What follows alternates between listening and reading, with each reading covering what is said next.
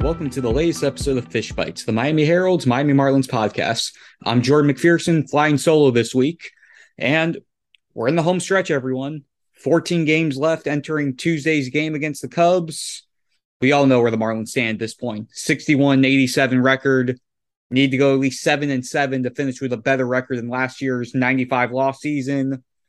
It's possible, not guaranteed. When you look at the Marlins schedule left, they have the two games against the Cubs, three game series against the Nationals. And then they go on their final road trip, two games in New York against the Mets, four games in Milwaukee against the Brewers, and then back home for a final three game series against the Atlanta Braves. Seven and seven is possible. Again, not guaranteed. But regardless of the record, there are still things, individual accolades, individual milestones, uh, just prove it moments, even that there are things to be work that there are things that players are striving for toward the end of the season. And this episode is basically going to look at the individual aspects of this Marlins season that's left to look forward to. And to dive right in, obviously the big one is Sandy Alcantara and his chase for to become the first ever Marlins pitcher to win a Cy Young award. And he bolstered his case yet again on Sunday through his fifth complete game of the season by shutting down the Washington Nationals, held him to just one run over his nine innings, needed just over 100 pitches to do so.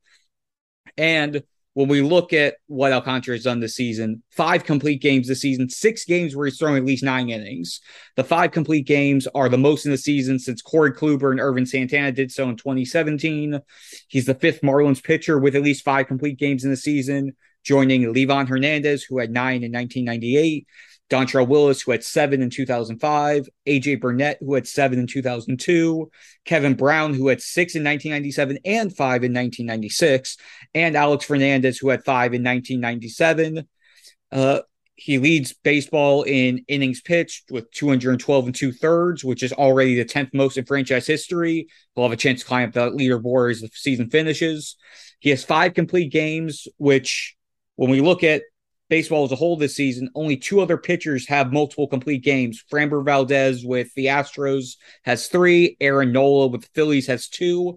No other team in baseball has more than three complete games among all of its pitchers. Sandy alone has five. Uh, he's second in the National League in ERA with 2.37 mark. The only person ahead of him is the Dodgers' Julio Urias, who is at 2.27, but has thrown 54 fewer innings.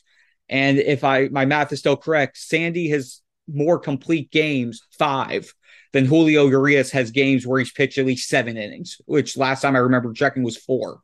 So just a little bit of context there about how those numbers are made. And Sandy, again, he should be the front runner by all the metrics. Again, He's the only guy who's pitching as deep, as consistently, and getting the same results as all of the other top pitchers in baseball. And he's got some more, a few more chances here. Uh, he has he starts at home against the Nationals again on Saturday, and he's scheduled for both the September 30th start in Milwaukee. And as of right now, he's in line for to put to pitch that regular season finale on October 5th at home against the Braves. It's not a lock that he'll pitch in that game, depending on what the Marlins decide to do with him after those final two, those other two starts. So if you want a guaranteed chance to see Sandy Alcantara in person one more time, be at the ballpark, be at loanDepot Park on Saturday, and see what he can do against the Washington Nationals. Uh, next up, Miguel Rojas. He has, just like Sandy, has the chance to be the first Marlins pitcher to win the Cy Young. Miguel Rojas has a very good chance to be the first Marlins shortstop to win the Gold Glove Award. He was a finalist in 2020 when it was entirely metrics based. This time it's back to the combo of metrics plus voting. But if you look at his numbers, he leads the National League among shortstops with a 988 fielding percentage.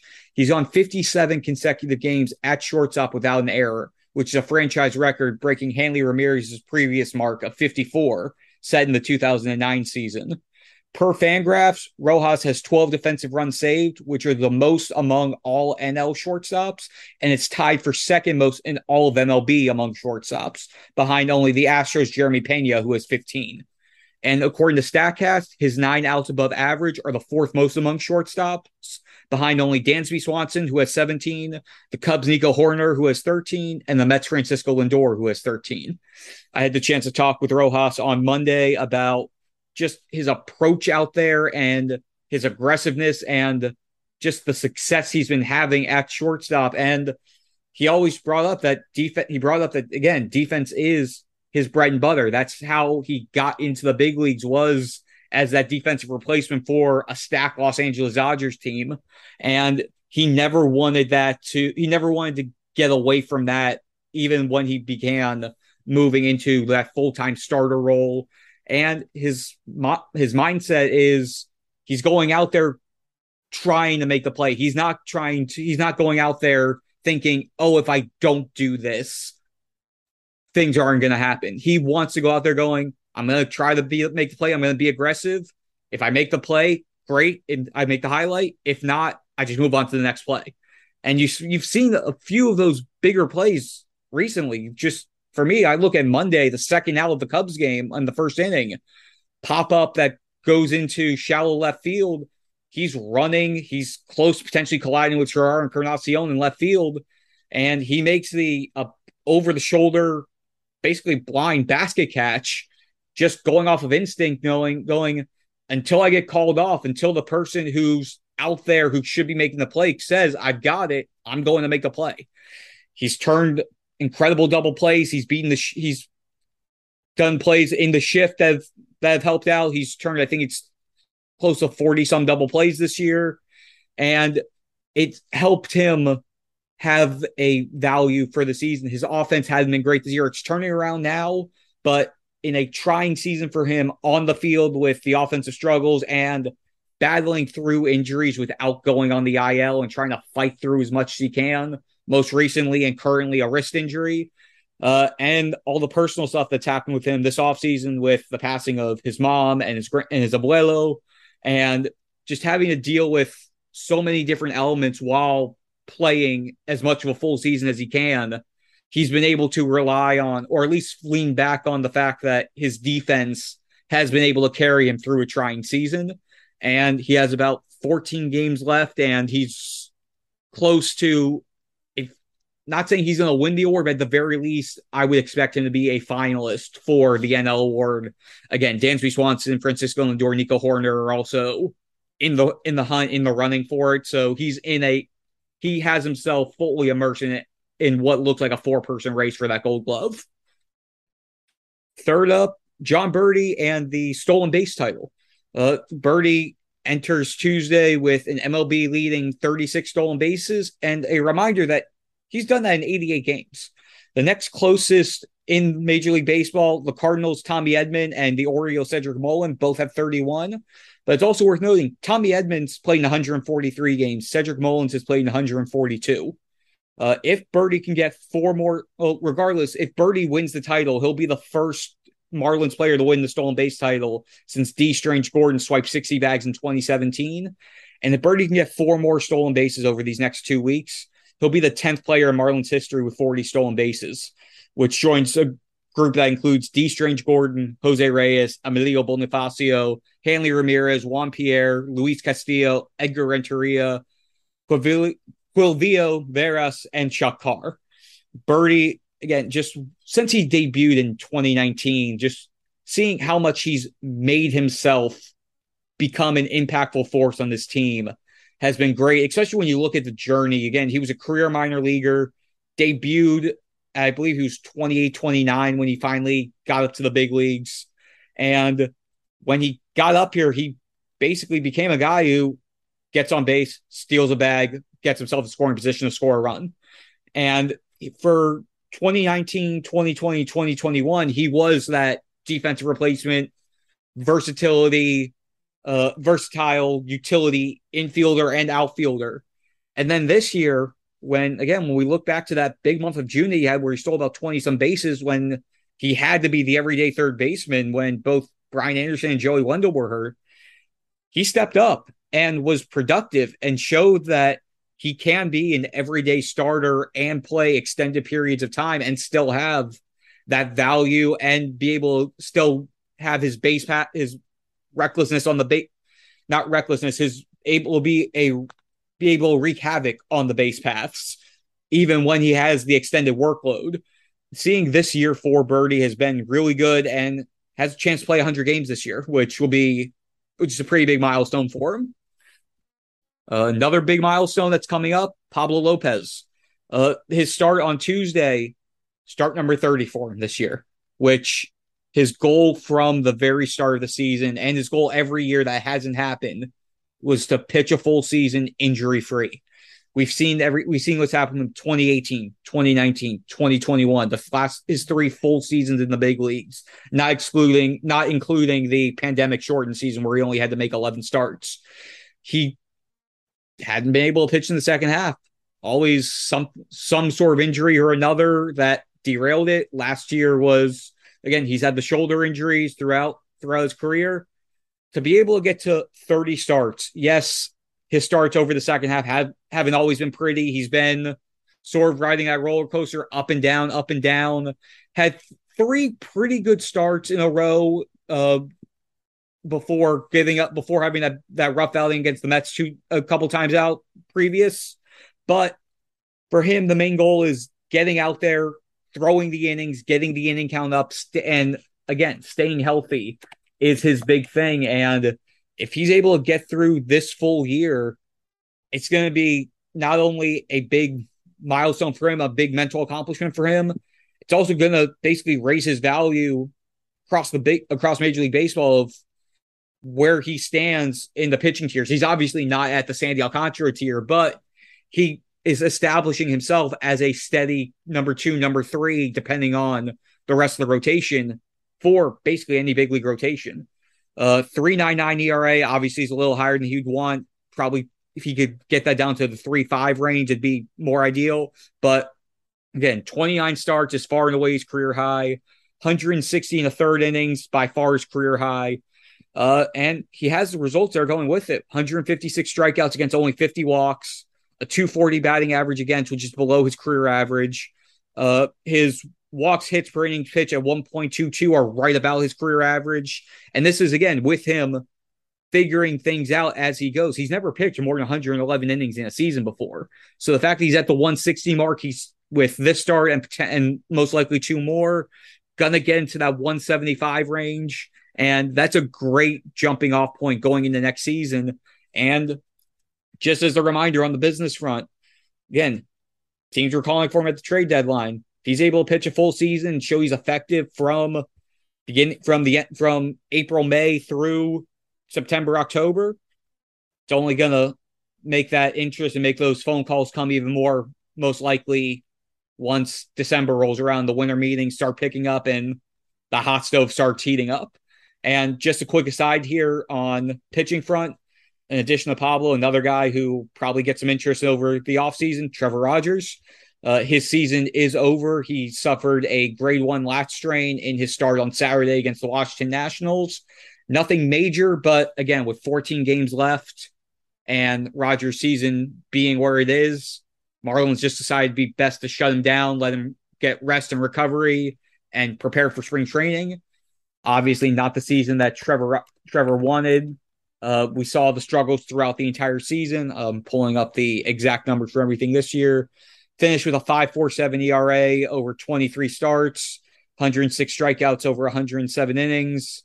Uh, that he had that what was the batting average against? Uh, pardon me, but uh, he had a 274 batting average against, one and a half whip after doing what he did last year when he was the runner up for National League Rookie of the Year and just not seeing the results come together until the very end when he came back from his month long IL stint with back spasms. Put together three pretty good starts against. Uh, he had the six innings with one one earned run against the Rays, six innings with three earned runs against the Phillies, and six and a third with two earned runs against the Rangers before the injury against Washington. So you started to see the pieces coming back together, and then one last bump in the road to end the season. It's unfortunate for Trevor, but he feels like he's in a good place going into the offseason. But as a reminder on the business front, lefty, four years of control left. Uh, going into the offseason when, when the Marlins need to find a way to get bats and ideally get a true center fielder on their roster, those would be two names that I would watch and monitor in trade talks going into the offseason. It's only a kick, a jump, a block. It's only a serve. It's only a tackle, a run. It's only for the fans. After all, it's only pressure. You got this. Adidas.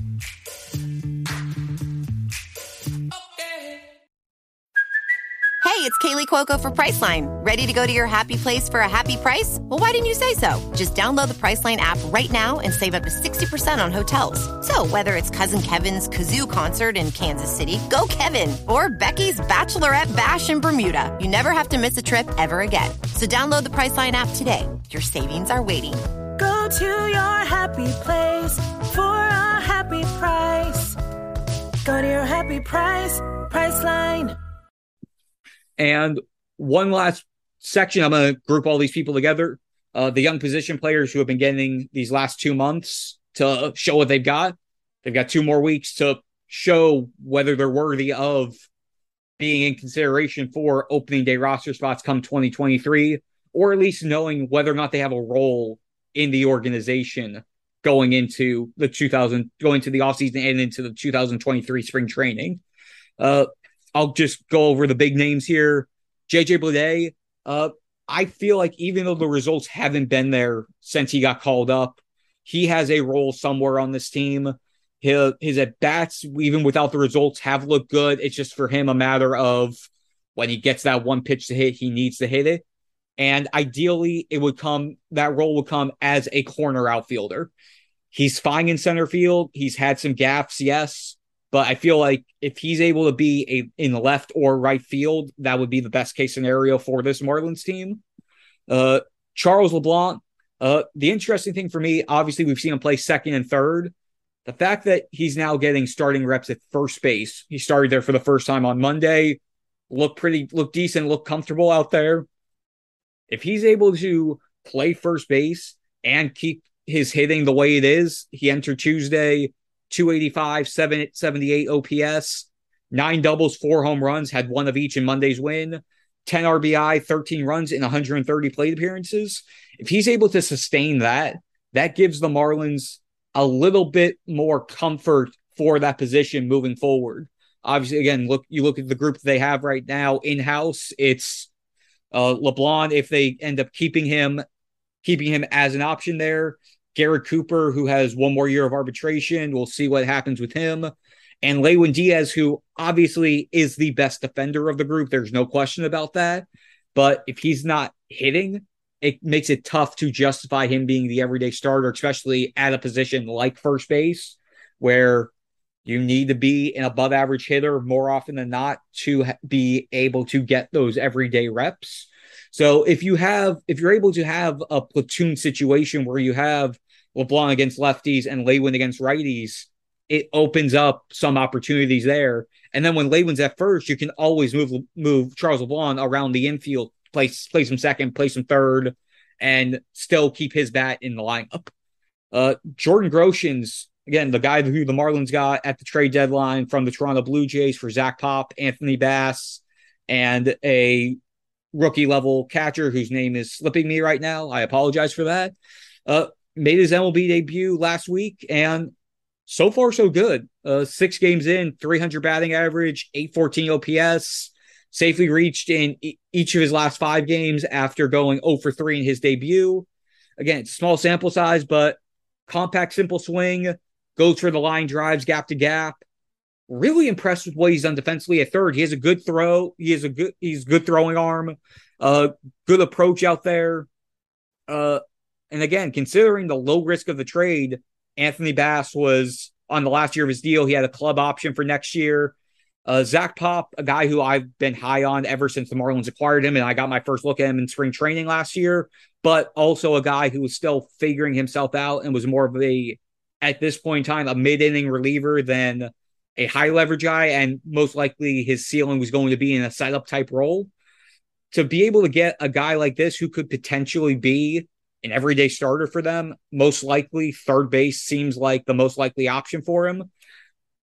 And if he has a chance to pan out, that's again a great low risk, high reward trade. And you're seeing some early returns this first week. He looked really good in AAA with the Marlins before getting called up. He was only hitting 250 in the Blue Jays AAA with the Blue Jays AAA team in Buffalo before getting traded. And the month with the Marlins, he guys batting average up to 701. He had, I think, four home run, three or four home runs after only having one with with uh, Buffalo when he was with with in the Toronto organization. You saw a little bit more of the power coming out, and if he's able to do that, it's going to be good for the Marlins. And the last two guys I'm going to touch on: Bryan De La Cruz and Gerardo Encarnacion. De La Cruz, obviously, we saw the struggles early this season. He was hitting just around the Mendoza line when the Marlins optioned him to AAA Jacksonville in mid August and spent three weeks there. The main focus that the Marlins wanted him to work on was his game plan at the plate, knowing when to swing, knowing what pitches to look for, not just swinging, not just swinging for the sake of swinging. And it seems like he got the memo when they called him back up on September 2nd when rosters expanded. He's played in 11 games since then. He's hitting 333, 10 for 30 with three home runs, a double, 12 RBI, and seven runs scored. Hit a big grand slam in the third inning on Monday to put the Marlins ahead for good against Chicago. And he safely either safely reached base or driven in a run in all 10 of the games in which he's had a one plate appearance since coming back this month. And he looks more confident. He feels more confident. He trusts his swing. He trusts his approach. He looks like he knows what he's doing there now, and he sort of he's looking like the guy that the that played for the Marlins those final two months last season when they acquired him from the Astros and when he made his MLB debut, compared to the guy who was the fourth outfielder to open this season, wasn't exactly sure when he was playing, wasn't sure what position he was playing, wasn't sure where he'd be in the lineup. And now that he sort of has a more solidified role over the close of this season, he is starting to get a little more relaxed, which is helping him be a little more free, easy, and loose at the plate, which is what he needs. And then Gerardo Encarnacion, uh, we know he has the power. Uh, his average exit velocity is 90.3 mile an hour, nearly a 42% hard hit rate. He's a, he's fine in the corner outfields he's still pretty raw as a hitter. He still swings and misses too much. I think somewhere down the road, there is a corner outfield spot for him. Probably left field would be ideal for him. I mean, he has the arm for right, but I don't see next year, I don't see him in the opening day roster next year. He's going to need more time in AAA to mature and just get better as a hitter. He has the tools there, but he just needs he needs that seasoning that's going to be key for him moving down the road and to show that he can do things on a more consistent basis. All right. And now that we're done with some of these player things to watch, uh, and as we mentioned, playoffs aren't in the picture for the big leagues. Playoffs are in the picture for one Marlins minor league affiliate. Uh, the Double A Pensacola Blue Wahoos are beginning their three game series playoff series with the Montgomery Biscuits, the double A affiliate for the Rays on Tuesday. That's today of the time of this recording. Again, it's best of three series. Whoever wins two gets the title. Uh, game the game game one is in Montgomery. Game two on Thursday and game three, if necessary, on Friday are in Pensacola. All three games you're able to be seeing on MILB.TV if you have a subscription. And the Blue Wahoos have been of the Mar- Marlins minor league affiliates. I didn't get to get out to the affiliates in person as much as I liked. Got to go to Jupiter a couple times. I saw the Jumbo Shrimp when they played in Gwinnett before the Marlins Brave series last uh, couple road trips ago. But Pensacola has been just from a distance has been a fun team to watch. I mean, they have a bunch of the Marlins top prospects. I think it's five of their top 30 are with the org right now are with the Double A organization. Uh, Eury Perez, Dax Fulton, Zach McCambley on the mound, Nasim Nunez and Griffin Conine among the position players. Uh, pitching schedule for the playoffs. It looks like AJ Ladwig is pitching game one on Tuesday. And I would imagine Eury Perez and Dax Fulton in some order for games two and three. Uh, we've talked about Eury and just the dominant year he's had, especially after that first month. Uh, pitched he pitched on he last they both him Eury Perez and Dax Fulton last pitched on Friday. So with the regular rest Thursday and Friday would fit for both of them. Uh, just some highlights on the position player side for Double A Pensacola. Uh, Nasim Nunez, 70 stolen bases on the season, which includes 21 stolen bases since getting promoted Pensacola, where he's played 38 games. He's also hitting 261 with six doubles up there. And for a guy like Nasim, stolen bases and the defense are his bread and butter. Those are his strengths. Those are what's going to carry him. But to start getting the hit tool going is big because if he can hit for average and play gold glove caliber sh- defense at shortstop and be able to swipe bags by when as soon as he gets on base, that gives him some that gives him some value that can justify an everyday type role for him. Uh, Griffin Conine, 24 home runs, 74 RBI, both of which lead all Marlins prospects and lead the Marlins in general. Uh, 772 OPS, strikeout rate is still a little higher than you want. It's down from last year, but still something he needs to work on cutting down a bit. And guy I want to shout out a little bit, Will Banfield. Uh, Marlins catcher from the 2018 draft. Uh, we've known that he's had the offense struggles for a bit now, struggled a decent amount in 2021. Was only hitting 204 with a 588 OPS in 71 games with high A Beloit this year. Got promoted to Pensacola in the 31 games there, in addition to holding his own behind the plate. 267 average, 707 OPS, maybe starting to turn the corner, which is good considering the Mar- while the Marlins are fine with their catching position right now in the big leagues between Stallings and Fortes, they really don't have that upper tier catching prospect right now. And if Will Banfield can reestablish himself as that guy who can be basically the number three waiting in the wings, uh, in addition to, yeah, they Peyton Henry as well. I apologize, Peyton. I sh- can't believe I forgot you there. But if the, Will Banfield can establish himself and they have that one two punch between Will Banfield and Peyton Henry in the minors, that's a plus while they wait for the likes of Joe Mack, who just finishing his first full season of pro ball. He's in high A or he's in single A Jupiter, just finished their season. Uh, if while they're waiting for Joe Mack, that'll be good. And speaking of Joe Mack, uh, Marlins have announced their their players who are going to be going to the Arizona Fall League. Uh, they have seven players going. I'm pulling up the full list now, but among their position player prospects are Jose Salas, uh, Nasim, uh, Jose Salas, Victor Mesa Jr., and Joe Mack. I'm very excited to see all three of them, uh, especially since you've seen. Uh, I've been high on Jose Salas basically since the Marlins signed him. Victor Mesa Jr. had a pretty decent year in high A Beloit, and Joe Mack again. He's probably he's that Marlins pros Marlins catching prospect waiting in the wings and has a pr- and is pretty good at the plate. So you have these three guys who really can show their value. All three of them will be facing much higher level competition, much older competition. I mean, Salas and Joe Mack are going to be two of the five youngest guys who are going to the fall league. And the four pitchers the Marlins are sending uh, Justin Fall, Hulk Jones, Chandler Jozwiak, and uh, Jorge Mercedes are rounding out the Marlins group going out there.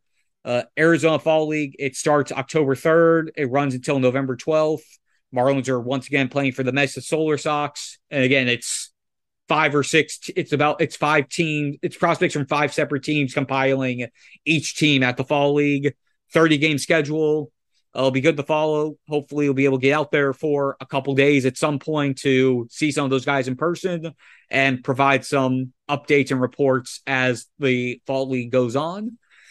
But for now, that's going to do it for this week's episode. Tried to keep it short and sweet. Uh, we'll be back again next week with our penultimate episode of the 2022 season. So thanks so much, everyone. And we will be back again next week.